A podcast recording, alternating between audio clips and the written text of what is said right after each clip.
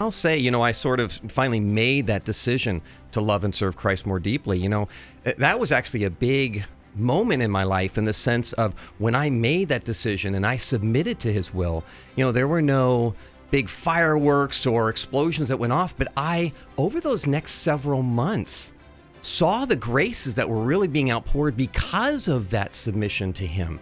And and eh, I really want to again encourage people as they if they struggle with this, you will never it's never a mistake to submit yourself to Christ. And you'll see those blessings. And part of it was even my recognition and all the things like you say that where Christ was always with me that went those blessings that became more apparent as I really did make that decision uh, was just a beautiful experience. And it was something that I still hold as a as a very personal you know experience that I witnessed uh, back all those many years ago now. But uh, it is something that we hope this station here can help people make that decision and how important that is.